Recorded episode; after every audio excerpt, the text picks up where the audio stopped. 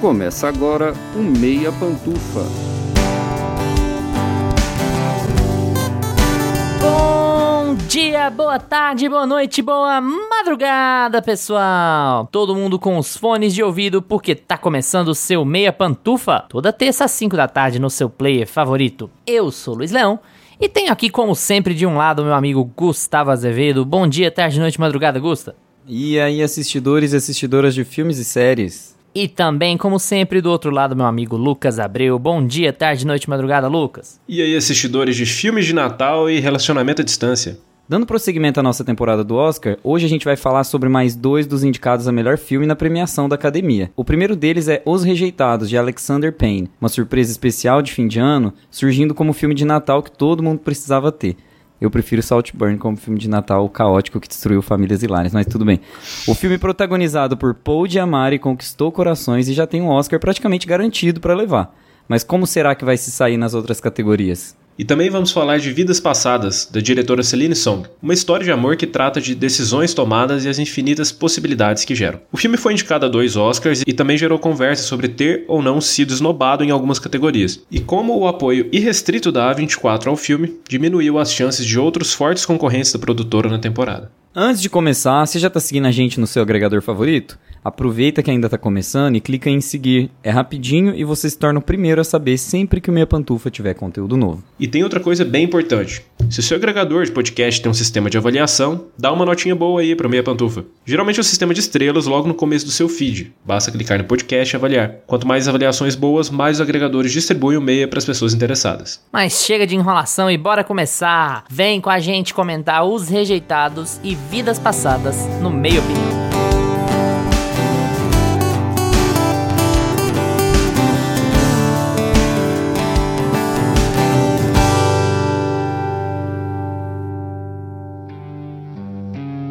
Meia Opinião.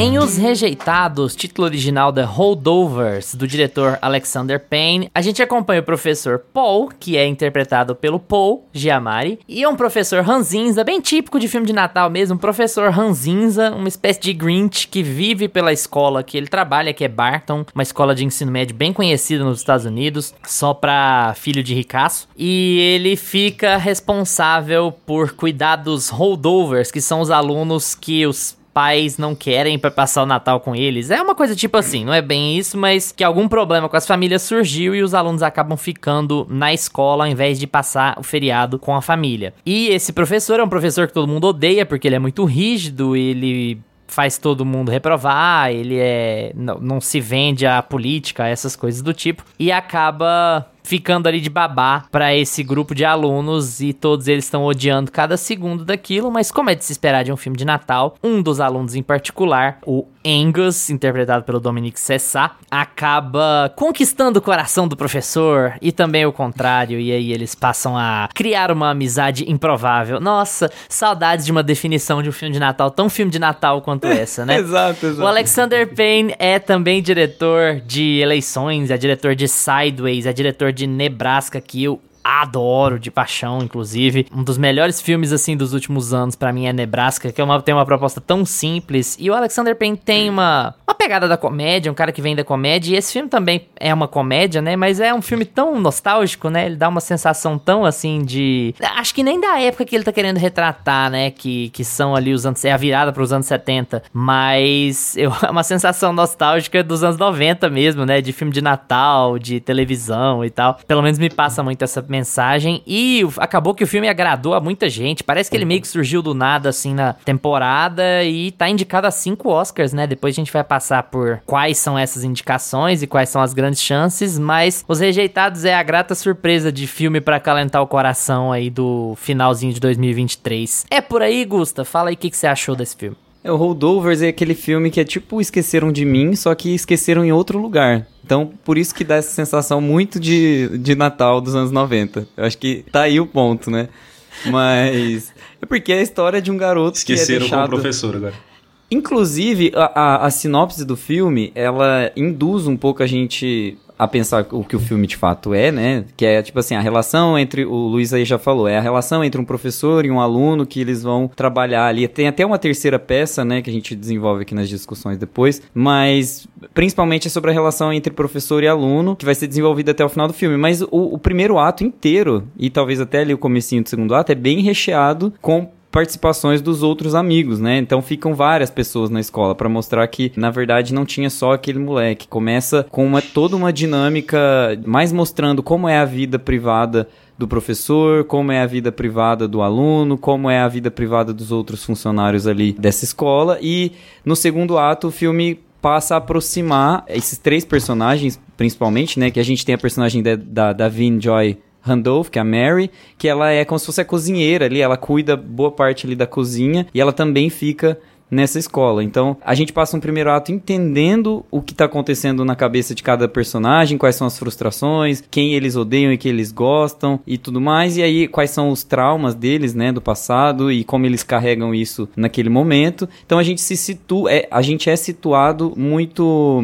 rápido com o filme, assim, a gente fica muito familiarizado com os personagens logo de cara e com bastante estofo. Você assiste ao filme da, do segundo ato para frente com bastante material para aqueles personagens serem trabalhados. E isso é muito gostoso no filme. Eu achava que o filme ia continuar com aquela criançaiada, aquele monte de gente assim meio bagunçado, mas ele só começa explicando quais eram as relações que eram tomadas ali no começo e como elas vão ser trabalhadas dali para frente. E eu acho isso incrível, porque o filme, o tempo todo, ele te chama atenção pro que os personagens estão sentindo. E isso é, é, é, evidente como eles trabalham tanto na atuação de cada um deles. O Paul Giamatti agora ele tá sendo renomado nessa temporada de premiações, não é à toa, porque ele consegue dar para um personagem que tem bastante texto, muita personalidade. Então, eu acho que é um combo de, de direção, de texto e de atuação ali que ele conseguiu congregar para fazer o, o, personagem dele se sair tão bem. E um personagem que no fim das contas é um vilão, né? Porque esse professor é chato, que responde os alunos, que não.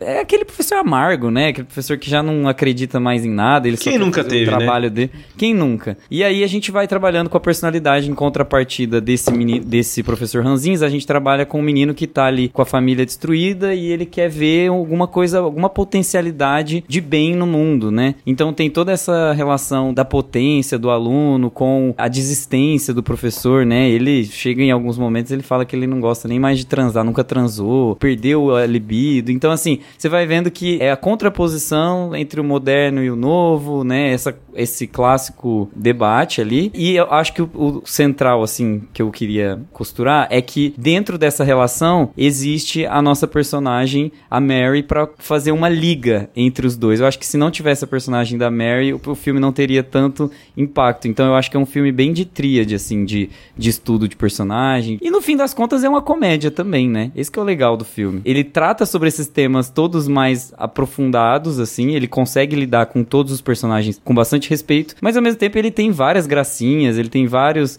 várias piadinhas assim. É um filme bem expressivo, né? Eu gosto. Ele é todo fofo, nostálgico. Eu não acho que eu vou lembrar desse filme assim, sabe? Futuramente vou indicar muito ele porque ele não ele não ficou muito comigo, mas eu acho ele tão redondo e tão completinho que ele é aquele filme satisfatório, que no final das contas você leva uma mensagem positiva, você leva personagens carismáticos com você e ele sempre vai trazer um calorzinho no coração. Sempre que ele for citado em alguma lista, eu acho que ele vai trazer, ele, ele remete a uma a um sentimento gostoso de nostalgia mesmo. É engraçado porque se a gente fosse encarar esse filme lá nos Vamos falar nos anos 90, no final dos 80, no começo dos 90, esse filme jamais estaria numa lista de melhor filme da Academia de Cinema, sabe? Seria só mais um. Né? Porque é, é muito curioso, não só por ser só mais um, é, é legal a gente ver como como o cinema e os movimentos de cinema e a, e a, percepção das pessoas com relação ao cinema vai mudando com o passar dos anos, né? Não é que evolui, mas assim, vai, certas coisas vão e voltam, vão e voltam. Esse é um filme muito típico, muito de gênero, muito de ser lançado numa data específica, de um jeito específico, e ele pareceria banal alguns anos atrás, mas ele virou uma espécie de peça tão rara, esse tipo de filme é, foi ficando tão raro na, na nossa, nessa geração, nossa geração coisa nenhuma, né? Nessa geração, nos anos 2000 2020, talvez até 2010, que assim, a gente fica definitivamente surpreso de encarar um filme normal, um filme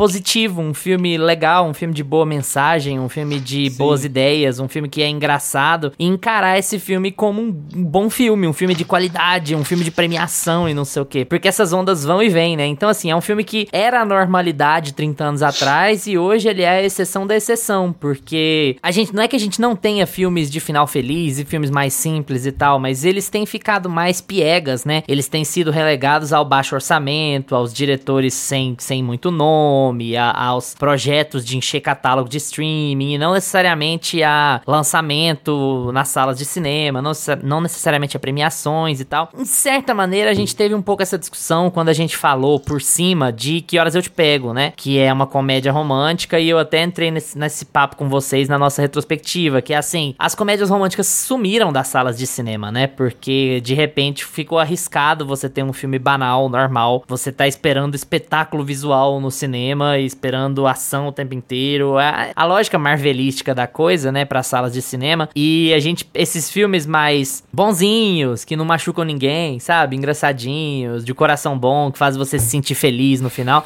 eles desapareceram da sala de cinema porque eles viraram enchedores de catálogo no streaming, né? Mas é legal você ver que o filme, a gente sempre conversa sobre isso, mas assim, que não é porque o filme tem uma mensagem positiva e ele é simples, que ele não é bem feito, que ele não é valoroso. E, e esse filme é um enorme exemplo É um filme muito bom de assistir, muito legal, assim, muito emocionante de acompanhar. Você já sabe exatamente quais vão ser as batidas dele, o que, que vai acontecer, onde ele vai parar. E isso não é um problema em si. A questão é como você faz e sem, sem ser piegas, sem ser banal, sem tratar a história como um lixo só porque ela é simples e tal. É você ter carinho no que você tá fazendo, mesmo que seja uma história simples. Eu tenho muito essa sensação desse filme. A gente vai entrar mais em detalhes específicos, mas de ideia geral é, é, é isso que ele me passa, assim. Eu acho que é por aí, né, Lucas? Nossa, é muito por aí. Eu adorei Holdovers. Já vou emendar nisso que o Luiz estava falando, de, do filme ser um, um, filme simples, com uma mensagem positiva, que a gente não tinha há muito tempo, né? Essa coisa do, dos streamings, a gente tem que escolher, né? O que, que a gente vai gastar dinheiro no cinema. O público tem que escolher o que, que vai gastar dinheiro no cinema. E você vai, óbvio, no Avatar, você não vai no,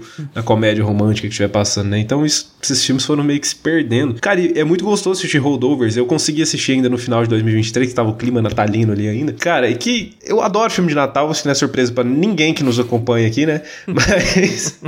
é, cara, tinha tempo que eu não assistia um filme de Natal que entrava nos meus filmes de Natal favoritos, assim. A não ser Klaus. Acho que na nossa lista de filmes de Natal eu falei isso, desses filmes mais novos. Acho que o único que entra nos meus favoritos é Klaus. E agora Holdovers, cara. Porque o Alexander Payne faz uma coisa muito boa aqui, que é um filme simples, é um filme que você já sabe o que, vai acontecer, você ele não tem nada de inovador na história dele, mas é a forma como o Alexander Payne conta, sabe? O clichê bem feito, cara, o clichê com ótimas atuações, uma boa direção e com, com aquele toque ali de autor, cara, fica muito. Cara, não, não tem o que reclamar desse não tem defeito nesse filme. Mas é o que o Gusto falou, ele é um filme que, né, às vezes muita gente vai deixar passar por ser um filme mais simples e tudo mais, mas ele é muito nostálgico, é um filme muito gostoso de assistir. A fotografia dele, que emula, né, os anos 70, que é onde ele se passa, como se fosse um filme gravado nos anos 70, né? É, é até engraçado porque, assim, a primeira cena de Past Lives, a primeira cena, cena mesmo, né? É uma cena que te diz muito sobre o filme, ela te, te instiga, te deixa curioso, né? Você quer saber onde é que aquela história vai e tal. Em Holdovers Rejeitados não é a primeira cena, é o primeiro crédito. Quando aparece o logo da Universal das antigas, o logo da Universal dos anos 70, você já pera, mas será que eu tô vendo o filme errado? Será que aconteceu alguma coisa? A Focus Features desenvolveu um logo, um modelo setentista para colocar. Então, assim, da primeira imagem que aparece na sua frente, você, você já tem uma mensagem do diretor. Olha, é essa sensação que eu quero te passar.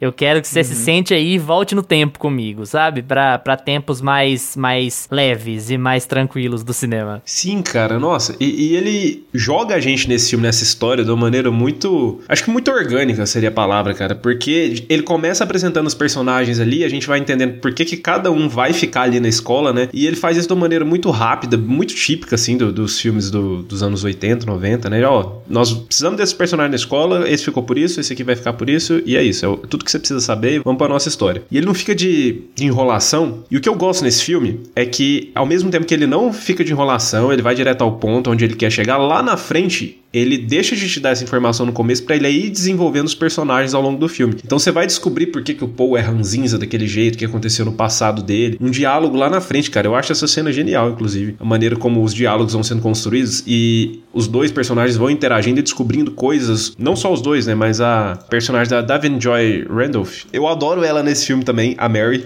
Eu acho ela genial. Ela tem umas falas, assim, que ela sempre fala sério, cara, mas é muito engraçado. E ao mesmo tempo o drama dela que é o mais pesado, eu acho aqui, funciona muito. Ela tem uma presença muito boa nesse filme. Mas, enfim, isso que o Alexander Payne faz de ir desenvolvendo os personagens ao longo dos diálogos, ao longo do. de conforme eles vão se relacionando, a gente. Ele não entrega tudo dos personagens, ele, todo o passado deles de cara e deixa eles se relacionando. Ele vai. A gente vai descobrindo junto com, com os personagens, né? Conforme eles vão se conhecendo. E isso vai ajudando a gente a, a se afeiçoar a eles, né? E, e, tirando aquela casca, né? Do ah, você é o professor chatão e tal, mas beleza, mas ele é assim por causa disso, ele tá tentando se esforçar aqui para criar vínculos e relações. E o filme vai por esse caminho mais, mais clichê. Ele tem um final muito clichê, né? Mas que. Ah, mas que é muito bonito, sinceramente. Muito é bonito. Muito legal. Muito, muito, o muito. Diamari lacrimejando lá. Ah, mano, sério, não.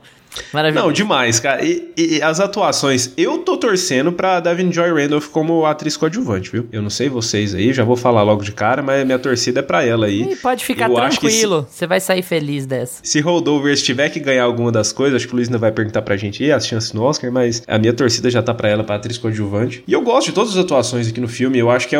Em um filme como esse, né, que a gente tá aqui falando, que é um filme mais simples, mais clichê e tudo mais, eu acho que as atuações ajudam muito, né? A presença dos atores de trazer trazerem esse peso pro filme ajuda demais a não ser um, um filme qualquer, assim, que passaria batido. Foi uma experiência, assim, de muito gostosa de, de assistir esse filme, cara. Muito, muito boa de, de... aquele gostinho de infância.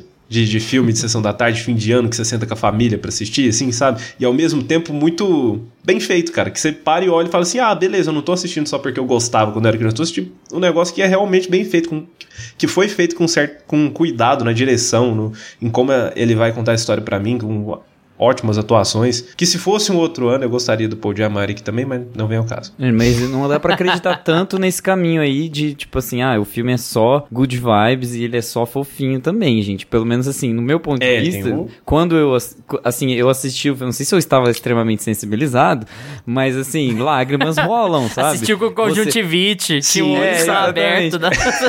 é, gente, tive um quadro de conjuntivite. Se vocês soubessem o tanto de filme triste que eu já aproveitei pra assistir, eu assisti é, Meu Pai de novo, né? Do, do, Nossa, do meu Anthony Deus, me Hopkins. livre. Já aproveita, já aproveita pra, pra assistir todo o filme triste que você tiver aí na frente. Mas eu acho assim que, apesar dele ter esse climinha gostoso, ele passa temas e ele não tem medo de tratá-los, inclusive, isso é muito bom, de uma forma bem, eu acho assim, bem, não, não diria emotiva, mas ele extensa, sabe? Ele divaga sobre aquele assunto, ele, ele se explica o porquê ele, aqueles personagens estão passando por aquilo. Então você precisa assimilar também as dores daqueles personagens, tanto é que a gente tem, vamos lá, tem três personagens centrais ali na trama. Tem uma personagem que perdeu o filho e tá passando por um processo de luto que nunca acaba. A gente tem um personagem extremamente ranzinza que tem problemas de socialização, tem problemas com as autoridades, tem problema em aceitar coisas que são impostas externas e aí ficou preso na própria bolha e por aí vai.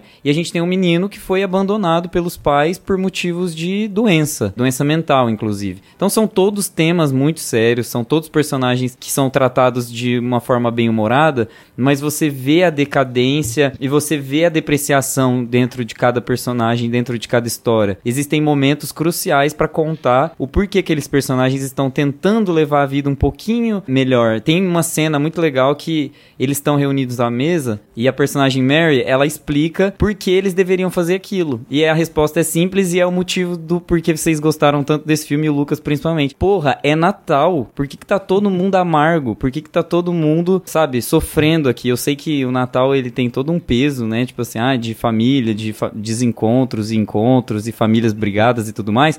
Mas poxa, vamos olhar pra esse lado positivo, né, da vida. Eu acho que o filme tem muito essa coisa assim de todo mundo aqui tem sua história, todo mundo aqui passou por alguma merda, todo mundo tem alguma coisa pra se recompor, mas pega o cara e leva ele para passear, sabe? São coisas simples, são gestos simples nesse período do ano que fazem toda a diferença. Então, eu acho que a mensagem fica muito presente no filme o tempo todo, de que cada um tem a sua trajetória, cada um tem seu percurso, cada um tem os seus problemas para resolver, mas nesse período de acolhimento, de Natal, de agradecer de ceiar junto, para o que, que a gente pode fazer para melhorar um pouquinho a nossa situação? E eu acho que esse é o gostinho que tem. Você passa por, por todo esse sofrimento, lágrimas caem, mas aí no final você poxa, eu tenho uma, uma salvaguarda aqui, eu tenho meus amigos próximos, eu tenho pessoas, um professor que eu posso confiar, que vai dar, entregar a vida dele por mim. O questionamento que eles fazem é, é esse. Então, eu gosto muito do filme, mas volto a falar. Eu acho que ele é um filme que passa por você, ele deixa uma mensagem em você, mas ele é realmente um filme muito simples. Ele não levanta aquele questionamento assim extremamente profundo que você vai sair dele e ter que conversar com um monte de gente a respeito, tudo mais. Não, a mensagem fica com você. É aquela mensagem natalina mesmo, que é tipo de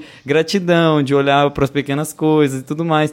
Então, ele é uma pérola justamente por isso, por ele ser, o Luiz também passou por esse argumento, né? Por ser é, um filme perfeitinho, gostoso de assistir, num período em que tudo tem que saltar, em que tudo. Eu assisti o trailer de Madame Teia esses dias. Gente, era 10 cortes, 10 cortes de explosão e eu não entendi absolutamente nenhuma das cenas. Eu não sei se vocês chegaram a ver esse trailer, o último trailer. É, é assim, não ó, é uma sequência. Aquele trailer lá é a divulgação ao contrário, porque quem vê não vai pro cinema. É uma desdivulgação. é, é, é incrível. Porra, Madame Teia, mas esse sacaneou. Meu Deus do céu. É, eu tenho uma, eu tenho uma treta, eu, eu tenho uma cisma, eu tenho que dizer. Lembra a, a gente falando do. A Dakota Johnson, essa Fala... cisma. Minha também. Não, não, não é Madame Teia, não. Foda-se Madame Teia. É do. Falou do de da... Ele já ligou com o Dakota, já viu a dele. Você já. Não, e pior a, que eles anunciam. Minha... Dakota Johnson em. Aí você fala assim, então. Esse filme não, hein? E. é propaganda, né? Dakota. Ih, tá. É, mas eu tenho uma treta. A gente. O Gusta falou disso em Priscila, e aí eu briguei com ele por falar, falar isso de Priscila, que eu não concordava com ele, mas assim. É a única coisa que me incomoda nesse filme, assim, que me tira. Cara, o Dominique Cessar tem 45 anos, cara. Vai botar ele pra me passar por um aluno de ensino médio ali. Aquilo me incomoda pra caralho. O bicho tem a maior cara do mundo de que tá formando na faculdade. E aí ele tá ali, aluno de ensino médio, 3 metros de altura, tá até enrugado já. Aquilo eu fico assim, poxa, não podia ter pegado Cara, um não, isso é um pouquinho mais e... novo, não? Ô, oh, sério é mesmo, assim? Que ele já tem. Ele tem uns. Deixa eu ver aqui. É, ele tem seus 21 anos, né? E ele tem cara, né, de 21 anos. Ele, tem, ele faria um, alguém na faculdade, alguém fazendo talvez a segunda faculdade, mas no ensino médio, realmente, ele e dá uma passa. Mas o negócio a gente tem que ter, passar pano, né? Igual o filme se passa na França, mas é falado em inglês. É coisa que a gente tem que Eu passar que pano. Né? falar é igual RBD. Né? Mas é, Elite, eles fazem a mesma coisa. A Anitta, a Anitta é uma professora, sabe? Tipo, alô? Alguém avisa. Cara, igual eu tava comentando com a Cimeli. A Cimeli deu play em DLC aqui nos episódios antigos, esses dias. Cara, uns moleque de, com cara de 30 anos e, e eles estão no aniversário de 15. é. Glee. Gente, os caras de dá. Glee Sabe, tá todo mundo dando entrada já no, no, na casa de repouso e tá lá cantando as, as aventuras de ser adolescente no ensino médio. É, enfim, isso me incomoda um pouco. E eles dão até uma, uma enfeitada, falar assim: ah, não, é porque ele é repetente, porque ele foi expulso hum, de tantas escolas que agora ele é repetente e tal. Uhum. Ah, tá bom, é, tá bom. É porque aquela coisa assim, fica tão escancarada que tá fora de lugar, que eu falo, não, vamos, vamos fazer uma emenda aqui no roteiro, porque todo mundo vai falar. Então a gente, ah, então beleza, então ele é repetente. Mas, porra, ele repetiu qual série quantas vezes? Ele repetiu seis vezes o ensino médio? Só se for, porque, porra, não tem básico aquilo ali. Mas enfim, é minha, é minha única tretinha com, com o filme. Eu acho que não passa muito daí, não. Eu queria perguntar uma outra coisa para vocês, que a gente falou sobre Oscar. Quando na introdução a gente falou que tem um Oscar cravado, esse Oscar cravado é da Divine Joy Randolph. Ela ganhou todas as premiações até agora, ela vai ganhar todas as a se seguir e ela certamente vai ganhar o Oscar, porque vocês que acompanham a gente com frequência, já estão cansados de saber, mas para quem tá chegando aqui só por causa dos filmes, gente, Oscar é política, é campanha. Se você fizer uma análise da temporada e você vê que tá todo mundo os mesmos atores estão ganhando todos os prêmios da temporada, a chance de eles ganharem o Oscar é imensa. E é o caso da Davine Joy Randolph, mas eu vou fazer aqui um, um advogado do diabo também. Eu acho que ela tá muito bem, é, é, é inevitável, mas assim, a simplicidade do filme me faz com que o papel dela tenha pouca nuance, assim. Ela tá meio. Sei, ela tem uma cena muito boa na festa do Natal, em que ela, que ela chora e tal, mas não é uma. Sim. Não é uma atuação muito explosiva, sabe? É uma atuação bem de, de apoio mesmo, assim, bem coadjuvante mesmo, sabe? Só que, assim, das categorias do Oscar, eu acho que essa é uma das mais fracas, para falar a verdade. Eu não vi a Daniel a Brooks, não posso dizer. A América Ferreira tá indicada e a Julianne Moore não estar já é um indicativo de como a coisa tá no rumo errado. E assim, eu acho a Emily Blunt ok. A gente já conversou sobre isso também. O Lucas gosta bastante. Eu acho ela ok. Eu não vi Niad, o Gusta viu, ele pode falar da Jodie Foster. Mas assim, a Davine tá muito bem, ok, tá legal. Mas eu acho que é mais porque a categoria tá qualquer coisa do que porque ela teve uma atuação muito de destaque, assim, não é, Gusta? Tá fácil, né, pra ela. Tá fácil. E eu acho que o, o, a Emily Blunt tá tirando o lençol do varal até hoje lá naquele Oppenheimer, porque o, o Christopher Nolan fez assim zero esforço para colocar ela participando do filme. Ele acha que dar papel para mulher é fazer discurso, né? Ele acha que fazer um papel feminino interessante às vezes é é colocar a mulher fazendo um belo discurso que vai ser carregado de emoção. E a Emily Blunt, ela manda muito bem, né, nesse momento, porque a gente comentou, inclusive, no nosso episódio de Oppenheimer, sobre a, o ápice da Emily Blunt no filme, mas eu acho que não segura, eu acho que é tape, né? Eu acho que não é uma construção de atuação dentro do filme e, e a gente sabe que a culpa é do Nolan e tudo bem, o filme é dele, e, enfim. É, e a, a Ninguém esperava outra coisa também. Ninguém, exato, né? Passo, a gente vai. Esse ano a gente vai passar um pano pro Christopher Nolan passar, pegar o prêmio e ir embora e depois é. fazer um monte de filme ruim. Ele, ele pode fazer uns três ruins de novo, igual o Tenet, que a gente não vai, não vai brigar com ele. Nossa, Mas. Não, pelo amor de. Mas eu acho que tem esse, esse fenômeno assim da Emily Blunt, que ela deveria tá, ter tido um pouco mais de destaque, eu acho, né? Mas ok. E a Jodie Foster, eu não acho, assim, interessante também, porque a Jodie Foster faz muito mais do que ela faz em Niad. É, a Jodie Foster é aquele tipo de ator meio, assim, já tombado, né? Que independente do papel, ele vai fazer bem. Então, é, parece que ele luta contra ele mesmo. Porque, assim, se você comparar a Jodie Foster, talvez, ali contra todas, a Jodie Foster é a Jodie Foster. E é aí, é muito mais você... atriz que as outras, né? Mas aí Exato. seria, tipo, serviço prestado e tal. Eu acho que, é, em certa medida, é o Leonardo DiCaprio não estar ali, né? É porque o DiCaprio tá Sim. sempre tão bem que aí ele, ah, de novo, ele tá bem de novo, beleza. Vamos indicar outras pessoas. Exato, é um pouco isso. E a cor púrpura a gente ainda não assistiu, então a gente não consegue opinar, mas eu acho que vai pelo mesmo caminho, né? Pelo que a gente tá ouvindo comentar. Eu não assisti Niage também, mas é sobre a Emily Blunt. Eu gosto dela no filme, mas o problema é justamente esse. Eu sinto que eu queria ela mais no filme. Eu queria mais presença dela no filme, porque as cenas em que ela aparece, eu acho que ela consegue dar. O roteiro contribui muito para isso, mas pela atuação dela pela presença dela em tela, eu acho que ela consegue dar uma importância assim para personagem dela. A gente fica focado, assim, no que, que a personagem dela tá fazendo. Mas são momentos muito pequenos, assim, muito pontuais. Eu gosto muito da atuação dela e da personagem dela ali, mas o Nolan realmente poderia ter aproveitado ela muito melhor na história. Realmente, a categoria não tá muito forte, não, esse ano, viu? É. é a América Ferreira, né, não sei nem por que que tá ali. Barbie pode ser bom por vários por causa motivos, do monólogo, gente, né? América Ferreira como como melhor atriz coadjuvante, tá vendo? É vocês tape, vão me desculpar, é né? Tape, é não vale a pena, eu acho, entregar prêmio para isso. Não, e tem aquele peso também, né, de os filmes que estão figurando mais na, na premiação, né? Igual você pega Oppenheimer, Barbie, é, Rejeitados, Assassino da Lua das Flores. Esses filmes que estão ali na, na, lista de melhor filme, geralmente eles vão estar tá figurando ali em, em, melhor direção, melhor ator, melhor atriz, melhor ator e atriz coadjuvante. Então meio que eles já, tá, beleza, esse aqui tá entre os melhores que eu vi, já vou colocar essa atuação. Eu acho que eu, a gente fala muito sobre o Oscar ser campanha, mas acho que nas votações eles devem levar muito por esse lado também, né? De selecionar só meio que os mesmos filmes ali. E já que a gente já tá falando de Oscar, vamos falar das outras categorias. Pega o caderninho aí. Os Rejeitados está concorrendo em melhor edição com Assassino da Lua das Flores, Anatomia de uma Queda, Oppenheimer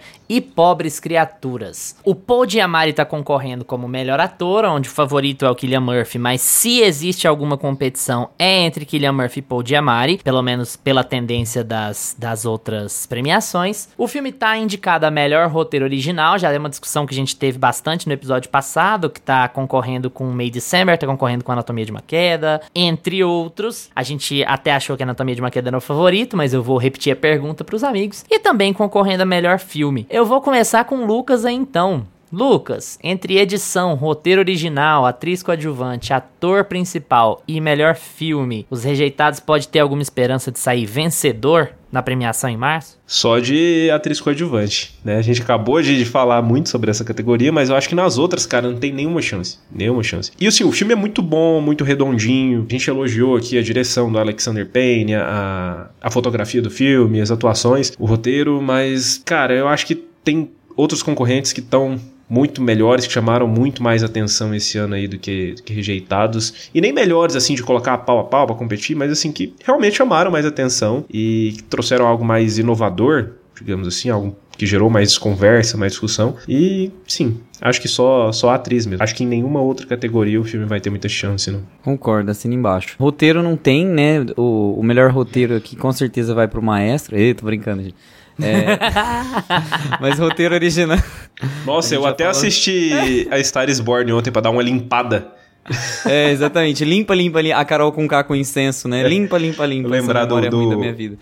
É. Lembrar que o Bradley Mas, Cooper pode ser melhor. É, eu acho assim que ele tá batendo muito de frente com filmes muito bons, que são A Anatomia de uma Queda e Vidas Passadas, que são roteiros incríveis. Então eu acho que se ganhar não mereceu, né? Porque eu acho que assim é um roteiro que ele é muito bem estruturado, mas ao mesmo tempo é, é difícil falar do trabalho dos outros, né? Mas é fácil de ser, né? Ele é, ele é um roteiro mais Tipo, a gente tem um podcast só disso, gente, só pra falar, pra falar do, trabalho, do trabalho dos outros. Graças a Deus, gente. É. Tem um, siga minha pantufa. Quarto mas, ano falando mal do trabalho dos outros. Não, mas é que, tipo assim, do jeito que eu falei, soa arrogante, né? Tipo assim, ah, é um roteiro fácil de fazer. Tipo assim, ah, então senta a bunda. É, ah, tá. Não, mas, aí, aí não, né? É, aí não dá. É, e é chato, né? Não, mas é, é, é porque eu quis dizer que ele é um roteiro mais visto. Ele é um roteiro mais encontrado por aí. Então são, são roteiros que, desse tipo, eles são. Eles têm todas as informações que precisam, eles desenvolvem os personagens, mas eles se encerram de uma forma mais clichê, e, e o clichê, gente, não é necessariamente uma coisa ruim.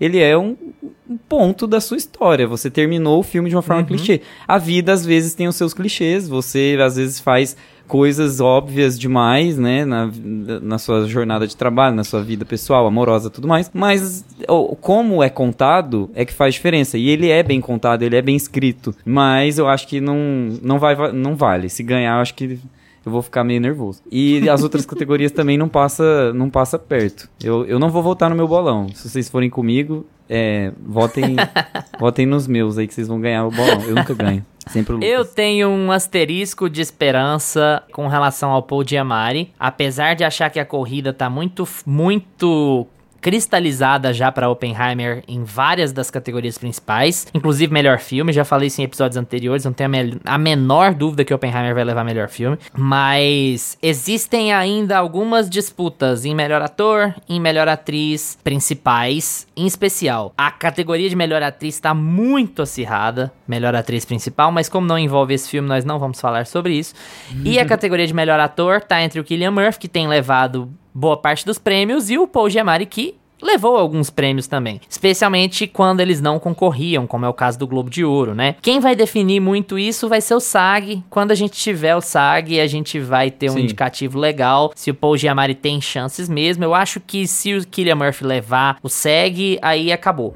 Mas na data de gravação desse episódio, dia 4 de fevereiro, eu ainda tenho alguma esperança de que o Paul Giamatti possa dar uma animada nessa competição aí, pra premiação não ficar só o mais do mesmo aí. Vamos ver se vai rolar alguma coisa ou não. Com relação às outras, eu acho que os rejeitados têm concorrentes muito mais fortes do que ele. Acho que as chances são poucas. É, vocês sabem como esse negócio de Oscar de roteiro geralmente vira uma espécie de prêmio de consolação, né? Então, é um prêmio que nunca se sabe, assim, para onde ele vai. Sim, é, geralmente é, é, é provável o... que ele ganha. É possível, aliás.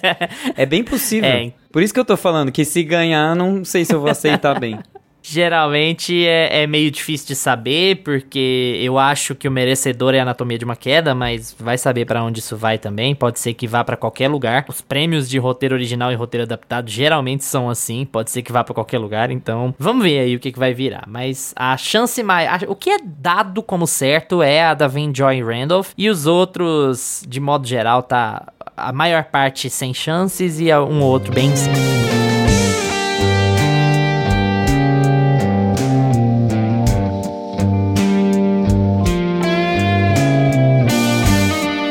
Do filme mais americano possível e indo pro filme mais coreano possível com Vidas Passadas, da diretora Celine Song, a diretora coreano-canadense. Gente, vê se vocês, vocês conseguem entender de onde saiu a inspiração para esse filme. A Celine Song é, nasceu na Coreia do Sul e depois ela migrou para Toronto, no Canadá, para virar escritora e hoje em dia ela mora em Nova York. Poxa. É, e ela é uma escritora, uma... uma...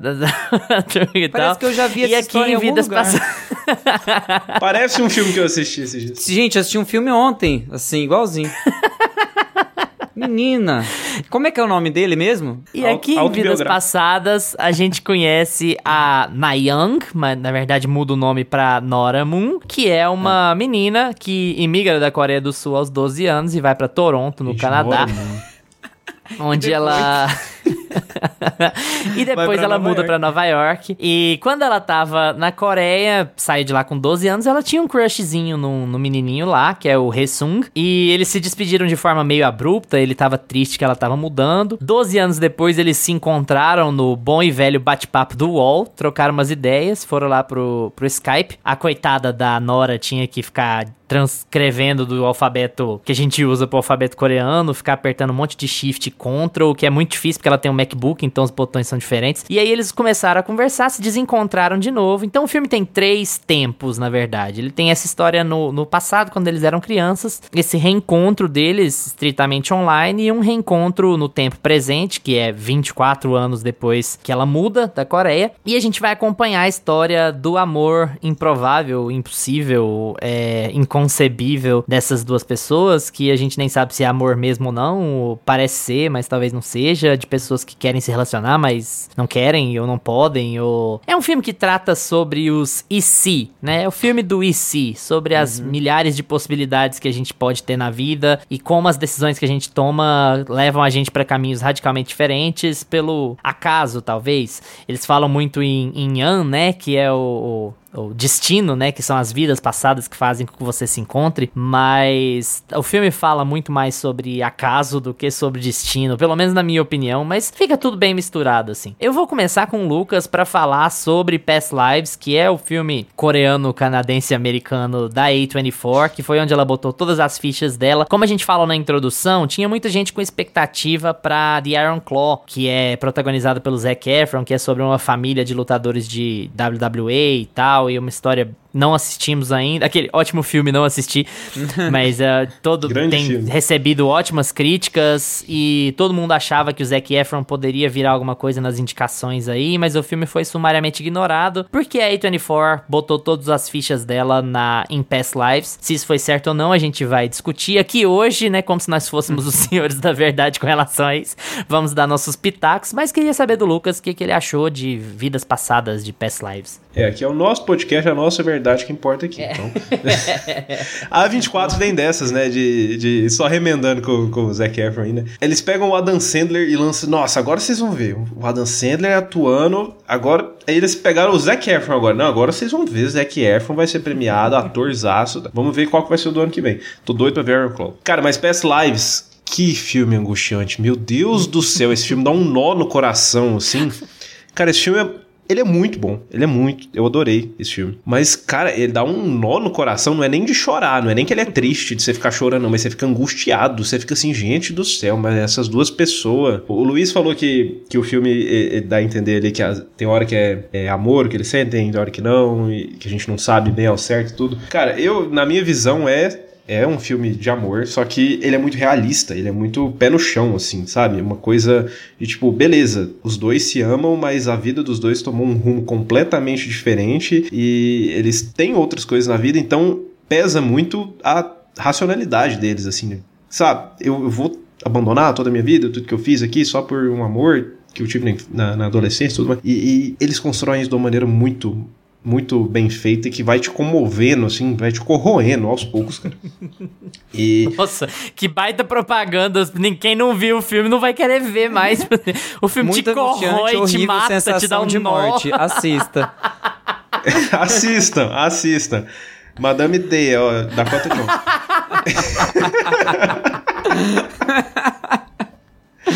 Ai, que ódio. Tá, mas vou, vou parar de falar desses sentimentos passados.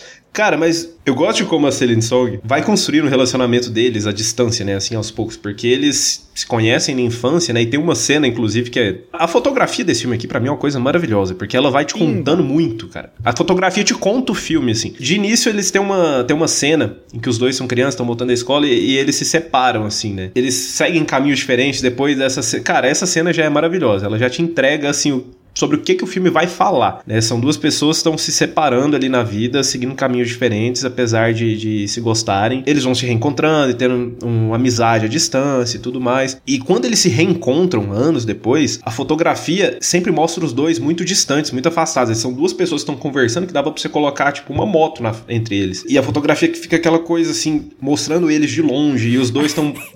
então a Greta Gerwig ia adorar dirigir esse filme, que ele ia colocar um SUV da Chevrolet entre os dois, assim, pra mostrar a distância. Nossa, cabia, cabia total aquele SUV azul da Chevrolet. E, cara, e, e, conforme eles vão conversando, interagindo, e eles vão se aproximando, e a fotografia vai mostrando eles mais próximos, a fotografia vai se aproximando, a câmera vai se aproximando deles, vai mostrando não só eles mais próximos, mas a a câmera vai, vai dando uns closes mais frequentes e, e todo o visual do filme vai te mostrando para onde a história tá caminhando e qual que é o dilema que eles vão enfrentar. E tem sempre um clima pesado ali entre eles. É um filme que você não tem muito diálogos expositivos assim, mas eles têm um sentimento um pelo outro, eles se reencontram anos depois e quando eles se reencontram, tá aquela coisa que os dois se olham, eles ainda sentem alguma coisa um pelo outro, mas eles não sabem o que fazer com aquilo. E você sente que tem aquele clima, assim, de um monte de coisa não dita. E, tipo, literalmente, né? Ele fala para ela o que, que eu deveria dizer. Eu não sei o que, que eu Exatamente. deveria dizer agora, quando eles se reencontram. E, e, nesse ponto eu acho ele um filme muito maduro, assim. Não só pé no chão, mas maduro em como ele vai lidando com, com essas relações, sabe? Porque ela, ele não é casado, mas ela é casada. Ele não quer mudar do país dele também, que ele tem o emprego dele, ele tem a carreira dele. E ela sempre sonha em vir para os Estados Unidos e tem um marido dela que ela é aquela coisa, ela para pra pensar assim, beleza, eu amo esse cara, mas aqui eu tenho minha carreira e eu tenho meu marido que assim, não é não era o que eu queria, mas é, não me faz mal. ele, ele, ele tá tô bem, não tem um motivo assim para largar e acabar e deixar o coração do homem ali despedaçado. Então meio que você sente isso no filme. Tô, tô né, falando de uma maneira aqui, mas você sente isso no filme, que isso é, é uma questão para eles, assim, essas questões mais do dia a dia, sabe? Tá, beleza, mas por que, que eu vou fazer isso? Eles param para pensar mesmo nas suas carreiras, na sua situação financeira, onde eles moram, com quem eles vivem, e não tem nada mais real que isso, né? Acho que ninguém. O filme não deixa se tornar uma novela das nove que você reencontra o seu amor do passado e você foge e vai embora, e aí. Eu... Vem o pai não, fazendeiro e vai disso. atrás persegue. É, e como o marido dela lida, né? Com as, como tem. o marido dela lida com a situação também. Cara, é, é tudo muito muito bem construído, assim, em como os personagens vão interagindo e pra onde o filme vai te levando e te dando esse nó na garganta. Eu fiquei com esse sentimento de nó também. É bem angustiante e eu acho que é angustiante porque é verdade e ele transmite uma, uma verossimilhança mesmo com o que acontecem nos relacionamentos atuais, né? Eu acho que ele é um filme, mais um filme aí feito para millennial, né? Ele tem todos, é, toda a estética nostálgica do, do millennial, a coisa do Skype antigo, falar à distância, tentar entender o que é conversar à distância. Tem todo esse, esse dilema do millennial, de que a gente tem um infinito de possibilidades à nossa disposição e ao mesmo tempo a gente tem que bancar de forma madura, ética e respeitosa com as pessoas que a gente se relaciona essas decisões. Então ele lembra um pouco aquela pegada da pior pessoa do mundo, que é uma coisa assim, eu conquisto, eu sei o que eu quero, eu sou dona da minha verdade, né? Aquela individualidade empoderada da mulher e, enfim, que é muito importante para ela mesmo. A, a, mãe que tem que tá mudando para dar o melhor para a família e ela consegue colocar a filha num lugar legal, tem uma relação legal com a família, só que aquilo é tudo. Ela conseguiu ter uma satisfação plena, a plenitude veio por meio daquelas conquistas individuais? Talvez não. Então, eu acho que o, o principal, acho que assim, eles conseguem transmitir esse sentimento, principalmente por causa da migração também, né? É, eu acho que o filme ele trabalha muito legal assim a, a lógica de o seu amor ele tem qual língua, o seu amor ele fala qual qual idioma e ele pega essa essa linha e ele vai desdobrando todos os pontos que saem disso. Tipo, você teve duas vivências na vida. Você viveu uma vida na Coreia e você viveu uma vida nos Estados Unidos. Onde você tá? Né? Onde você está depositando o seu amor? E aí vem alguns questionamentos no subtexto que você que emerge essas todas essas essas problemáticas do tipo o personagem falar assim: "Ah, eu eu vi você dormindo e você fala em coreano enquanto você dorme e eu quero fazer parte do seu sonho. Você não sonha essa comigo, você cena, não sonha com o meu amor. Você Nossa. Então assim, a linguagem mais uma vez, vamos eu tô com o quadro de a chegada aqui. para provar que os filmes que falam sobre linguagem são incríveis, assim, se tá na mão de um bom diretor, de uma boa diretora e tem, e tem o que falar sobre, fica incrível, assim, e ainda mais com esse dilema millennial, que é muito potente na nossa geração, a gente se emociona muito vendo isso, então, por isso que a A24 colocou muito, eu acho que tem um peso político também, assim, sabe, de, situ, de situação, do que acontece, eu acho que tem toda uma escolha, assim, também de, de momento e de, de, de sentimentos, né, do filme. Mas uma outra coisa que eu queria ressaltar também foi o que o Lucas falou, que é a fotografia. E esse filme é um, assim, por que esse filme não está indicado para fotografia? Porque a academia, ela às vezes não encara um filme internacional, né? Um filme. Past Lives ele tá ali no meio termo, né? Porque ele é muito falado em inglês. Mas um filme de uma diretora coreana que traz uma visão de fotografia que não é uma visão de fotografia hollywoodiana, que não é uma fotografia que é espetáculo. Ela é. Cara, o que eles fazem com os enquadramentos nesse filme, com o posicionamento de câmera dentro de. Arqu... Ele, eles usam muito a arquitetura para compor as cenas. Então, a visão do fotógrafo para construir essa linguagem que o Lucas falou, enquanto um personagem está indo para a esquerda, o outro está para a direita, um tem um determinado tipo de profundidade, o outro tem outro. Isso tudo se enquadra dentro do, do jogo da fotografia e, sinceramente, foi uma das melhores fotografias que eu assisti até então dessa temporada de premiações. Então, assim, você fala, ah, fotografia de maestro é muito melhor. Cara, se você coloca equipes ah, é que estudaram aquele tópico, aquele tipo de filme para fazer aquele tipo de fotografia de maestro, você não precisa de uma mente criativa específica para montar aquilo. Você consegue fazer de forma genérica tudo que foi feito em maestro. E eu entendo porque tá lá, porque aquilo soa plástico para quem gosta de filmes feitos, né, Oscar bait e tudo mais. Mas olha o que está sendo feito em outros lugares, sabe? Então esse filme mostra muito pra gente essas possibilidades também. E quebra a tendência também de ter que escorar na razão de aspecto para fazer um showzinho para fotografia, né?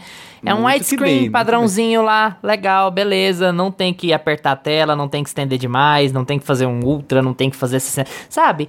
Padrão de widescreen, foque em outras coisas. A minha fotografia tá dedicada a mostrar outras coisas, a minha, minha, minha câmera tá dedicada a mostrar outras coisas, minha blocagem tá de dedicada a mostrar outras coisas. Não é assim, eu não quero essa distração, eu não quero chocar o espectador pela razão de aspecto, eu quero que ele esteja imerso na história. A razão de aspecto alterada, ela tem seus motivos, suas justificativas, mas ela é uma distração às vezes. Porque ela é feita para desfocar, ou ela é feita para ampliar seu horizonte e tal. Aqui, não, não, não é o problema. É, é engraçado a gente tratar, eu tratar o widescreen como mérito hoje, mas é porque assim, virou aquela espécie de Oscar bait também nos últimos, sei lá, 5, 6 anos, né? Mudar a razão de aspecto por mudar, assim.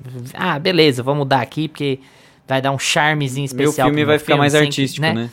É, vai ficar mais artístico, exatamente. Então é, é uma das coisas Sim. que eu gosto de o filme não focar nisso e, e ainda assim ter uma boa, uma boa fotografia, sabe? Exatamente. E aí eu queria terminar na minha tríade assim de elogios, né? O primeiro ponto, o tópico, o tema, que é essa questão toda da linguagem, do amor e de como que a gente vai lidar com essa distância, com esse distanciamento. Muito também posicionado pela fotografia entediante também de quando eles estão no computador, porque amar daquele jeito é complexo, é difícil, tem distância, tem barreira, tem tecnologia no meio para afetar e tudo mais. Então, eu gosto muito daquele primeiro momento do filme quando eles começam a conversar no computador e tudo é sufocante, você não quer ver aquilo, porque aí ele, os personagens não querem ver, que você fala assim, nossa, mas eu vou ficar vendo mesmo um filme que a conversa é pelo Skype, eles também estão sentindo aquilo. É por isso que você tá vendo, é para você sentir o tédio e a dificuldade e o, é tudo ali tem um propósito. Então eu acho isso incrível. Segundo ponto, já falamos aqui fotografia, muito bem elogiado, deveria estar lá na, na categoria inclusive. E o terceiro, roteiro, que eu acho que poucos roteiros dessa temporada fizeram o que Past Lives fez, que é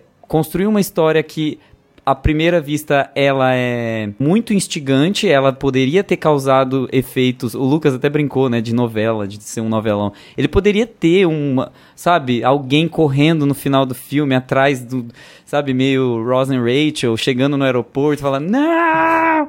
É, mas Sim, não tem. Cara. O filme é um filme básico de te colocar o pé no chão e falar assim: a vida não é como você quer sempre. A vida, às vezes, você vai ser despedaçado, sabe? Em momentos que você jamais esperava, em que a sua vida era para você estar tá assimilando aquilo tudo como sucesso e como uma carreira bem-sucedida, o amor da sua vida do seu lado, o lugar que você sempre quis morar, tem tudo à sua mão, você tem dinheiro. Mas e aí? E quando vem alguma coisa para te tirar do eixo, sabe? Então o filme tem essa proposta que é disruptiva também dentro da própria dentro do próprio argumento. Eu acho, eu acho Past Lives assim, é uma obra-prima mesmo. Eu acho um filme muito bem feito, muito bem dirigido, muito bem atuado. Não tem muitas, muitos elogios também pela atuação, porque eu acho tudo tão funcional e tudo tão engraxado que eu não eu vejo nada saltando, assim. Eu acho que tá, tá tudo muito na subjetividade, tá tudo muito no texto e muito no roteiro. Então, a, às vezes, me faltou, assim, essa esse salto na Eu não na concordo não, viu?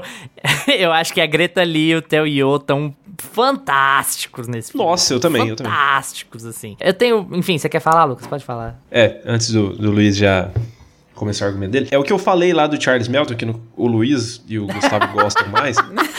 Antes de deixar o Luiz falar, eu já vou criticar o que o Luiz falou. Eu já vou, já vou chegar com os dois pés na porta. Cara, mas é, é, é, isso, sabe? O Charles Melton, para mim, ele tá fazendo esse tipo de atuação aqui. Que é atuação cara, você não precisa falar muito pelo olhar, pela por como as pessoas estão interagindo, você sente o peso daquela cena, você sente os, o que, que eles estão sentindo ali, como eles não estão sabendo o que fazer com o sentimento deles, como colocar para fora, onde, o que fazer com aquilo ali. E você sente muito isso aqui na atuação deles, pelo olhar, pela maneira como eles conversa, como eles vão andando, se relacionando, e, e muito pelo olhar. E o Charles Melton, eu, no nosso, nosso episódio lá, eu falei que eu acho que ele não consegue fazer isso muito bem. Ele manda bem, mas para mim tá ok. Aqui, eu acho que os dois estão, nossa, os dois estão benzaço, assim. para mim, ele, eu entendo que a categoria de atuação, a gente vai falar dessa categoria, mas eu entendo que a categoria de, de atuação é limitada, só cinco vagas e tal, tal, tal. Mas, meu amigo, tirasse alguém, esses é. dois mereciam estar tá lá. Eu acho que tem rolado uma tendência também, que tem uma galera discutindo isso na, na internet. E assim, a gente sabe como pode ser o Twitter, né? Às vezes o Twitter exagera e fala as coisas erradas, mas é de se pensar certa coisa. É muito comum que as categorias de atuação no Oscar não valorizem tanto a, atores e atrizes asiáticos. E eu não sei se isso é um jeito de, de analisar cinema, de analisar atuação dentro do SEG, que é que é talvez corporativista, vamos proteger os nossos, se é uma coisa meio. Eu falei do SEG porque assim, a maior parte dos votantes do Oscar tá no SEG também, né? Mas, mas tem votantes de outros lugares. Não sei se é uma coisa corporativista, se é uma coisa de preconceito, se é uma coisa de preconceito velado, se é.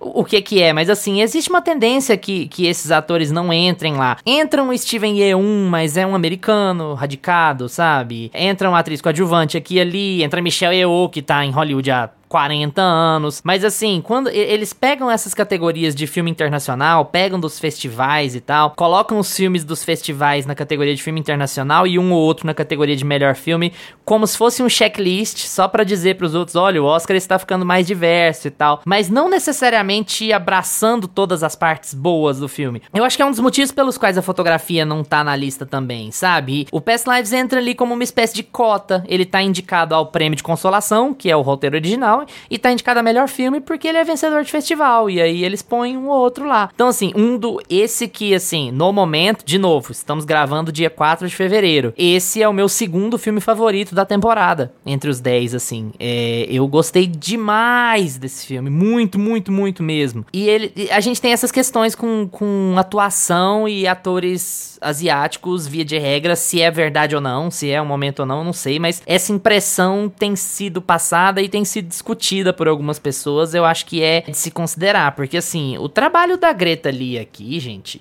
sabe? Eu acho difícil justificar a Annette Bening tá na, na categoria de melhor atriz e a Greta Lee não tá, sabe? É, é meio difícil de entender certas coisas, certas decisões, assim, apesar de que é uma categoria foda, né? A Margot Robbie também ficou de fora, enfim, todas as questões e tal. E assim, tirar a Carrie Mulligan, que é a única coisa que presta em Maestro, tirar a Sandra Huller, tirar a Lily Gladstone, tirar a Emma Stone, não tinha condição.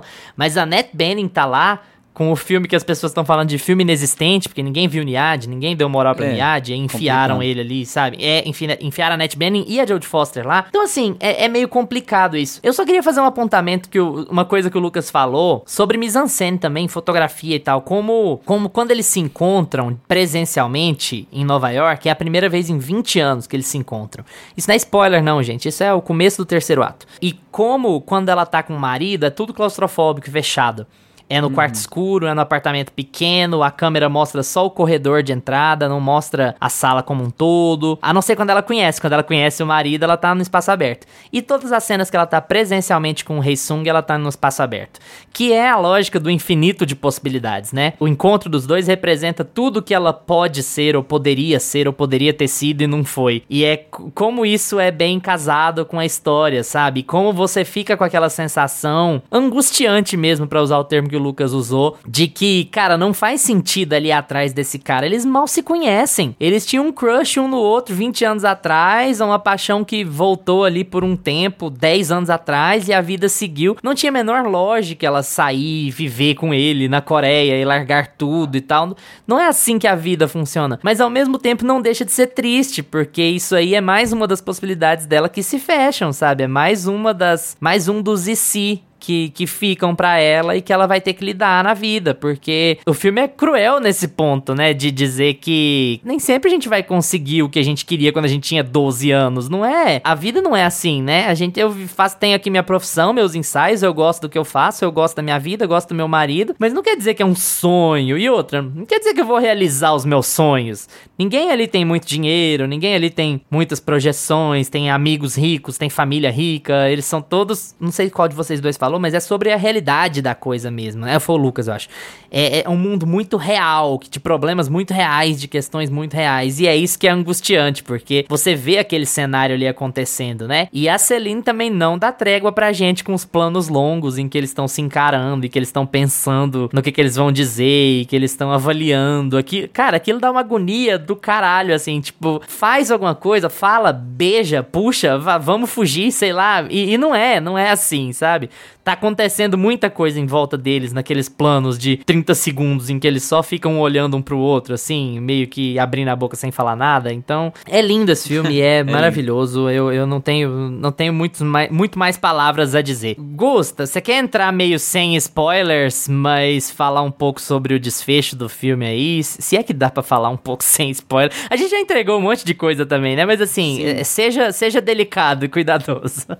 É, ele é aquele tipo de filme que você não vai ver um desdobramento de eventos muito megalomaníacos e muito, sabe, intensos acontecendo. Você vai ter um desdobramento emocional e uma complexidade de emoções aparecendo para você e como você vai ter que lidar com aquilo e como aqueles personagens também estão lidando com aquilo. Então eu acho que no fim das contas, o filme conta o arco do da aceitação, né, de tudo isso, dessa situação como um todo. Tanto a aceitação da personagem principal que que tá vendo ali depois de 24 anos o ex-namorado, o ex-ficantezinho lá da infância, é, uma aceitação pro cara que saiu lá da, da, da, Coreia depois de ter feito tudo que os pais falaram que era o certo, ele sempre fez o certo, e ele tá visitando esse mundo novo, né? E ele também vai ter que aceitar várias coisas na vida dele, né? Por meio da conversa, do diálogo e de conhecer, do contato com o outro. E eu acho que assim, o mais cruel o mais. Acho que assim, todo mundo fica mais na pele é do marido, né? Porque você fica assim, cara, não é possível que esse cara vai perder tudo. Ele tá jogando videogame tranquilo, achando que o casamento tá salvo. e ele vai passar por essa barra. E aí você também entende que ele tá passando por um processo de aceitação com relação às inseguranças dele, ao fato de que a mulher dele pode talvez é, ter atração por outra pessoa, mas a escolha final vai ser né? Outra, talvez, enfim, que, não querendo entregar, mas tá entregando. É, Tem uma é, cena lá, amigo, que assim, eu, eu, eu admito que é uma falha minha. Se fosse o Nolan dirigindo ou escrevendo, eu ia reclamar pra cacete. Ih, mas como é a Celine Song, eu vou, eu vou falar que é talvez a melhor cena do filme para mim. Que é quando ela e o marido conversam a conversar no quarto, ali mais ou menos no meio do filme. O que ele uhum. fala para ela é assim, quebrar, é meio que quebrar a quarta parede, é metalinguagem, lógico, é muito expositivo, lógico, mas é maravilhoso, maravilhoso. A alma do filme tá ali, é, é o cara te falando assim, poxa, mas essa daria uma boa história, né? E eu seria o vilão dessa sua história de amor, o marido americano mala, branco e não sei o quê. E, tipo assim, ali ela tá te dizendo, o filme não vai para onde você acha que ele vai, tá? O filme vai te mostrar que as nossas expectativas às vezes não se realizam, que às vezes a realidade bate na porta desse amor juvenil e, e, quebra esse amor juvenil, porque o amor não é a única coisa que a gente tem que decidir, o que não faz, o que não significa que não é triste, que não é complicado, sabe? Então, eu acho que o filme vira ali no meio, sabe? Na, naquela fala, você entende que essa consciência de si mesmo que o filme tem, e essa consciência de si mesmo que o marido tem, são muito importantes para você entender entender que tem uma outra pessoa ali, sabe? Naquele ponto o espectador vira e, poxa, tem uma outra pessoa aqui. É uma pessoa com sentimentos, com vontades. Uma pessoa que casou com outra que ele ama, que ele quer viver junto, que ele respeita e que ela respeita ele também. Por que, que eu vou simplesmente falar, ah, não, ela tem que largar ele e viver com o amor da infância, porque é assim que as coisas acontecem? E não é, sabe? É, é o anti é o anti-conto de fadas, né? E, e, aquilo fica tudo colocado ali naquela fala do marido, ali no, na meiuca do filme. Eu acho aquela cena. O filme tem cenas maravilhosas, mas eu acho aquela cena ali um ponto de virada muito importante pra gente compreender aonde a história tá indo e pra gente poder abraçar essa angústia que a história vai trazer, né? E a gente tá falando aqui sobre dois filmes relativamente curtos, né? A gente falou de Holdovers tem 2 horas e 15 ali, estourando 2 horas e 13, e Past Lives que tem 1 hora e 45 aqui de duração. Então são filmes que são complexos em termos de sentimento, em termos de como você vai assimilar aquilo. E eles são filmes rápidos, assim. Eu achei ambos, eles são filmes que passam por você muito rápido, mas eles deixam sentimentos muito profundos. E em Past Lives eu acho que ficou mais essa essa coisa de filmão, ele não é não é um caminho of ele é, como que a gente pode denominar? Ele tem essa pegada meio inspiracional para suas respostas de ela não tá olhando para ela só, né? Ela tá usando a, a biografia dela para ajudar as pessoas a entenderem os processos internos dela. Então tem essa coisa meio assiste esse filme para você entender um pouco o que, que tá passando na sua cabeça do porquê você está uhum. sofrendo uhum. de uma pessoa que você deixou e ficando e escolhendo outra, por que, que você sofre tanto com a sua escolha de emprego, por, que, por isso eu comparei tanto com a pior pessoa do mundo, porque são filmes, são dois filmes internacionais, né, que foram parar na temporada e tem essa pegada inspiracional, essa pegada de, olha, passa uma hora e quarenta aqui comigo para você entender os dilemas que eu passei e, e para você entender que você também passa isso o tempo todo. E vai sempre acontecer alguma coisa desse tipo na sua vida. Ninguém tá é, a salvo. E tem umas falas lindas, né, cara? A hora que ela vira e fala pro Rei Zung sobre o marido que casar é como plantar duas árvores num lugar só, as suas raízes têm que se acomodar. Fala, porra, que eu tive que parar pra absorver, assim. Acabou de casou semana que, passada. Que, que, que, poesia maravilhosa isso, né? E tem várias outras falas sobre, assim, é, toda vez que eles falam sobre Inhan, eu, eu, acho que é Inhan, né? Não, não lembro. Que, que eles falam sobre o título do filme, Sim, né? Que são o, as vidas passadas, título, que são hum sobre como quando você se encontra com uma pessoa é porque vocês já viveram várias vidas passadas juntos e aqueles, aqueles momentos precisaram acontecer para você simplesmente esbarrar em alguém na rua, ou para você se encontrar com alguém, ou para você cumprimentar alguém. É fantástico assim, é, essa eu amo essa poesia que o filme traz assim, esse jeito muito poético de falar sobre as coisas, ao mesmo tempo que ele é muito real, ele não é poético piegas, ele não é poético para você cair na história de pessoas feitas uma para a outra. Ele é poético para te dizer que a realidade às vezes vezes é cruel e você nem sempre vai conseguir seguir o lado romântico, o lado imaginário, o lado, sabe, teatral da, do amor e da vida em conjuntos. É, é, eu acho que quando o Lucas começou a falar e ele falou em angustiante, eu acho que ele matou a charada, porque, porque é realmente muito angustiante assistir esse filme, de um, num bom sentido, tá, gente?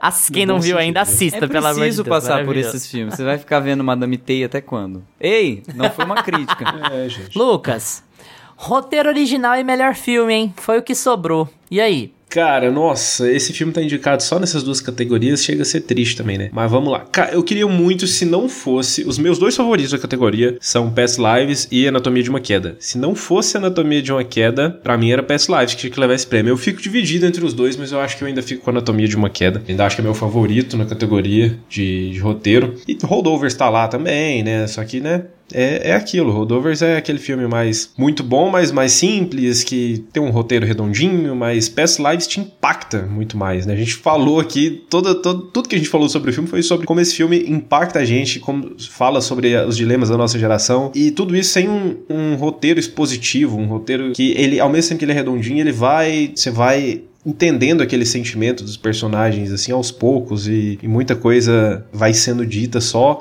mais pro final do filme. Cara, eu acho o roteiro desse filme aqui, junto com a fotografia, que devia estar tá indicado também, e as atuações. Não, esse filme tinha que ter umas 5 é, é, indicações, pelo menos. Mas é o meu, meu segundo favorito. Acho que não leva, acho que não tem chance de levar. Acho que ainda vai pra Anatomia de uma Queda, que não foi indicada filme internacional, que não vai levar melhor filme. Tomara também, né? Que a gente tá numa confiança que a Anatomia de uma Queda Nossa, vai levar realmente. esse prêmio, porque sei não, hein? É, essa categoria aí eu acho que Fica entre os dois, são os meus favoritos, mas eu acho que ainda tô torcendo mais pra Anatomia de Queda. Mas é que quanto mais a gente conversa, mais a gente entende, assim, os... você vai puxando um pouco a história do Oscar, tirando um pouco o seu pé, assim, da, da base, né? Tipo assim, ah, não é aqui que o filme tem que ficar, não é só na minha opinião que o filme tem que ficar, você vai vendo onde estão os termômetros. E, e, e, o que o Luiz falou agora sobre os rejeitados me acendeu essa faísca, assim, de que às vezes os filmes é, ganham prêmios de consolação e talvez o roteiro seja o prêmio de consolação dos rejeitados. Eu tô com isso na cabeça agora. Mas é, você não acha porque... que a anatomia de uma queda que vai ter, que precisa de um, de um prêmio de consolação? Acho que Holdovers é aquele filme que vai passar batido, sem nada, né?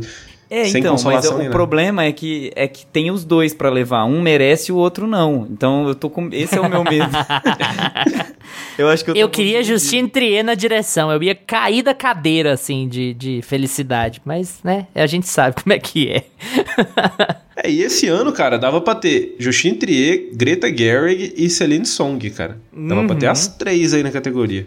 Eu acho que esse ano especificamente a categoria de diretor tinha que ter sete indicados, cara. No mínimo sete indicados. Sim, porque, cara. Porque você olha, ficou sem a Celine Song, ficou sem a Greta Gerwig. Você olha para os cinco selecionados, você fala assim: que categoria foda!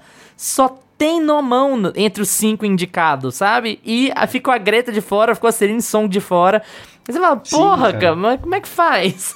Eles vão ter que aumentar essas vagas. É. É, e aí a gente tem as categorias de filme e eu, em particular, eu acho que não leva porque... É, e não vai pra anatomia também, porque eles vão simplesmente ignorar os filmes internacionais dessa categoria, vão passar batido, não, é, vão voltar nos americanos mesmo. Inclusive, eu tenho, eu tenho alguns medos em, em melhor filme, sabia? Assim, não acho que... O meu maior medo é Maestro, né? Mas eu também não, não, não sei sem se... chance, sem chance. Não, não, não, não. Eu tenho medo, eu tenho medo de Barbie também, às vezes, às vezes me bate um medo, mas porque assim, é um foi um filme excelente. Melhor filme, eu coloquei, você fala? É, eu coloquei na eu minha preferiria Barbie de... do que Oppenheimer de melhor filme, sinceramente. Nossa, não, jamais. E eu coloquei na minha lista de melhor filme de, do ano passado, né, quando a gente fez a retrospectiva. Eu acho que Barbie foi o... Foi sua indicação. O, o, é, foi, foi. Porque eu acho que foi assim, é o fenômeno, né? Mas eu não acho que seja dentro da categoria, quando você vai observar todas as características técnicas, desenvolvimento de personagem, roteiro, fotografia, etc., você não. Não, não, não dá para avaliar, não dá para colocar Barbie, eu acho, assim, como vencedora perto de um é, assassino. Eu tô com você, sabe? eu concordo totalmente com isso aí que você falou. Eu acho que Barbie é, vai muito pelo fenômeno que ele foi. Pelo fenômeno. E ele é bom, e... ele tem muita. Ele, ele é um filme que fala bastante, né, sobre vários pontos importantes, enfim. Mas agora sobre Past Lives e Anatomia aqui na categoria de melhor filme não leva porque eles vão olhar a categoria de, de filme, ver que tem dois internacionais disputando, tirando que tem a, a questão de diluição, né, de votos, porque você faz no Oscar uma lista de é, o que eu mais gostei para o que eu menos gostei, e aí, nesse caso, dessa lista, os internacionais vão acabar descendo muito. Então eles não vão ficar nem na média. Eu acho que a lista vai começar com os filmes americanos mais no topo e aí os internacionais vão caindo. Por, por preferência e por lobby também. Eu acho que não, não tem chance mesmo. Ah, melhor filme vai pro Oppenheimer. A gente não precisa nem gastar, gastar bala, gastar minuto discutindo isso aqui, gente. Tem a menor, menor discussão que melhor filme vai pro Oppenheimer.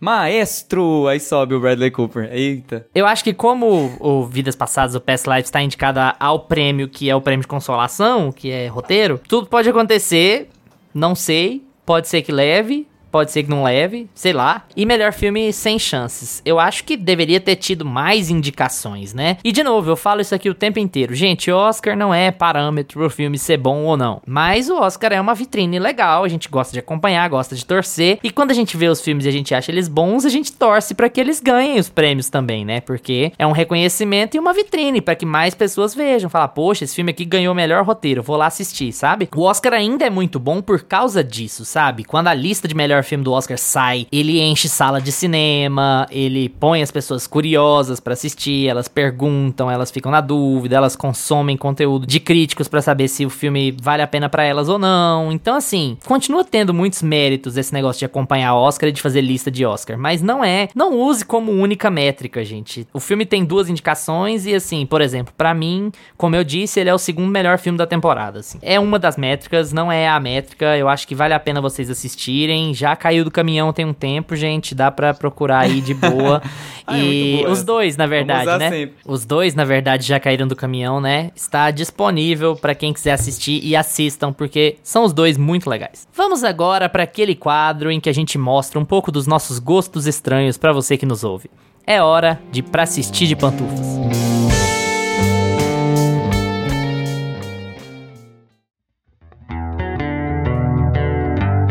Para assistir de pantufas. Gusta, sua indicação de hoje com base em quê? Bom, minha indicação é, já foi uma indicação, eu acho que a indicação do Lucas de, na retrospectiva de 2022, se eu não me engano, de é, melhor filme que ele já tinha assistido, eu acho que o Lucas colocou como a, minha- como a pior pessoa do mundo ou fui eu? A gente, eu, eu falo, a gente Eu? fala tanto, você que falou, né? Que às vezes eu fico assim, gente, será que fui eu ou o Lucas? Será que foi um editorial? Será que a gente lançou como meia pantufa? E a gente criticando a América Ferreira por falar demais. Haha. Exato, é, a gente fala tanto que a gente criou um podcast pra falar mais do que a gente sempre fala na vida real. Então, assim, vocês acham que a gente divaga? Você imagina pessoalmente. Você põe a gente, nós três num churrasco, cerveja à vontade, nunca mais você vai ouvir Não, outras ninguém pessoas aguenta. falando. Ninguém aguenta. Mas vamos lá. Eu vou indicar a pior pessoa do mundo, porque eu acho que tem tudo a ver com a temática. Eu acho que é como se fosse, é, assim, a personagem da Renate Reinsve lá, né, a Julie, é, ela cresce, ela passa lá um, um tempo, ela conquista as coisas que ela quer, e aí ela tem que vivenciar algumas respostas mais duras que o universo dá pra ela, mais duras ainda do que ela passou. Então, parece que é um avivamento daquele sentimento ali da, da pior pessoa do mundo, né? Past, o o que eu senti em Past Lives. E o filme é basicamente a história de uma menina millennial que tá vivendo a vida dela, ela tá tentando encontrar a profissão adequada, ela tá tentando encontrar o parceiro adequado e ela nunca consegue se sentir satisfeita ou plenamente assim funcional, né, no mundo e, e em como ela se vê no mundo também. Então é um filme muito reflexivo, é um filme muito angustiante, trazer a palavra do Lucas aqui. E eu acho que assim, ele também tem essa questão do sentimento que fica com você, dessa questão da reflexão, do que é ser millennial, do que é ser um jovem começando a vida e conquistando as coisas e tendo que fazer escolhas e as respostas que o universo dá para essas escolhas que a gente faz. Na data de gravação desse episódio, o filme tá na Prime Video, A Pior Pessoa do Mundo. É só pesquisar lá, tá, gente? Minha indicação de hoje vai ser um filme nacional, que é Que Horas Ela Volta, com a Regina Casé. Quem ainda não assistiu esse filme, eu revi ele essa semana e, cara, esse filme é maravilhoso. É outro filme também que a gente conversando sobre Past Lives, Holdovers aqui, ele fala muito sobre relações, né? Ele trata muito desse drama da relação da mãe e filha. E aqui a gente tem uma, uma mulher que saiu, deixou de criar a própria filha, saiu do, do estado em que ela morava para ir para São Paulo procurar emprego e ter dinheiro para mandar para a filha, que não tinha condições financeiras. E depois de anos a filha aparece na vida dela e ela não sabe como lidar com essa relação. Nenhuma das duas sabe como lidar direito com essa relação. E, enfim, é um filme muito tocante. A Regina Casé, pra mim, tá maravilhosa nesse filme. Em determinado momento do filme, eu, eu virei pra Simele e falei assim: cara, a Regina Casé era carioca, porque ela tá com um sotaque aqui nordestino maravilhoso. Que você não, não vê que essa mulher é carioca, mas nunca na vida. E, enfim, é um filme que eu, vendo pela segunda vez, eu gostei muito da fotografia dele também, porque esse filme ele fala muito sobre contrastes, né, de sociais também. E, e a fotografia mostra isso muito bem, além do, de todo o drama principal, enfim. Filmaço tá na Netflix, na data de gravação desse episódio. Bom, eu tenho a impressão que eu já indiquei esse filme antes, porque eu amo esse filme, mas já que a gente tá falando aqui de Past Lives, eu queria, e de filmes românticos e filmes sobre amor, eu queria indicar Sean King Express, do Wong Kar Wai, que é, assim, maravilhoso, fantástico, espetacular, lindo, incrível. O Wong Kar Wai é, ai, ai, é, me faltam-me palavras. Então, se você assistir Past Lives e você gostar de Past Lives, você vai gostar de Sean King Express. É até um pouco difícil de definir, ele conta duas histórias, ele começa com um rapaz rapaz que acabou de terminar com a namorada e ele se recusa a entender, recusa a acreditar que terminou de vez e ele fica falando pros outros que, que ainda namora, fica tentando entrar em contato com ela, não consegue. E aí ele conhece uma mulher misteriosa, ele meio que se apaixona por ela. E depois o filme conta uma história de um, de um cara que, que se apaixona por uma menina que ela invade o apartamento dele, tá? Eu não quero dar muitos detalhes, mas assim, o filme conta mais de uma história e ele tem uma pegada, o Wong Kar Wai tem tem uma pegada muito particular, um jeito de filmar muito particular, assim. Para quem assistiu Lost in Translation, Encontros e Desencontros da Sofia Coppola, ela tá tentando imitar o On Kar Wai, tá? É, ela imita bem, o filme é bom? Tá, é, ok. Mas ela tá tentando imitar o On Kar Wai. Então quem gosta daquele filme também vai gostar bastante dele. E o King Express é o primeiro de uma trilogia dele, né? O Fallen Angels e o In the Mood for Love. Ele tem, tem vários filmaços, assim. Na data de gravação do episódio, o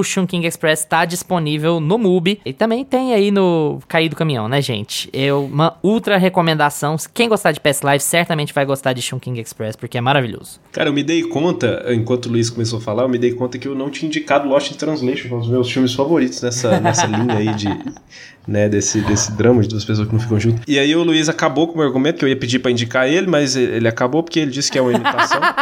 Então, vou deixar o filme que eu já indiquei mesmo, mas assistam Lost in Translation. o original, Lost in né? Translation tipo também. Assim, Melhor filme da Sofia Coppola. Vejam o original.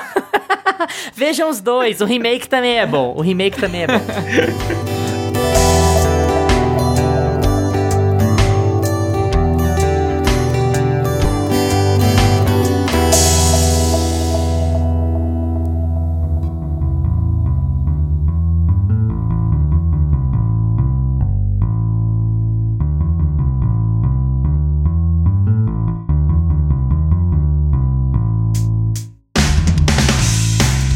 agora é com vocês. Já assistiram Os Rejeitados? E Vidas Passadas? Gostaram dos dois? Então vamos estender essa conversa no Instagram ou no Twitter, arroba meiapantufa, que a gente responde tudo que aparece por lá. Valeu pela atenção de vocês. Tchau, Gusta. Tchau. Tchau, Lucas. Tchau, galera. Lembre-se de seguir a gente no seu agregador de podcasts preferido, Spotify, Apple for Podcasts, Deezer, Amazon Music. Agora a gente tá também no YouTube, então se essa é a sua plataforma preferida, dá uma passadinha lá porque todos os episódios já estão disponíveis. Terça-feira que vem a gente tá de volta com o meu filme favorito da temporada. Fiquem aí na expectativa, quem chegou até o finalzinho para saber qual que é. Com mais meia pantufa para vocês. Tchau. Este podcast conta com locuções de Carla Leão e Lucas Meleiro e edição de Luiz Leão.